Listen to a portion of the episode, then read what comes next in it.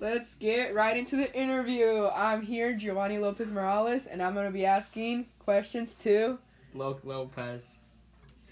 The first question is Do you like soccer? In my opinion, no, I do not like soccer. The second question is Do you think soccer is a good sport for kids? For little kids, uh, yeah, because they can get active when they're bored. Third sport, I mean, third question is Do you know when the World Cup is for soccer? Around December. And that is my episode for my podcast. Have a nice day.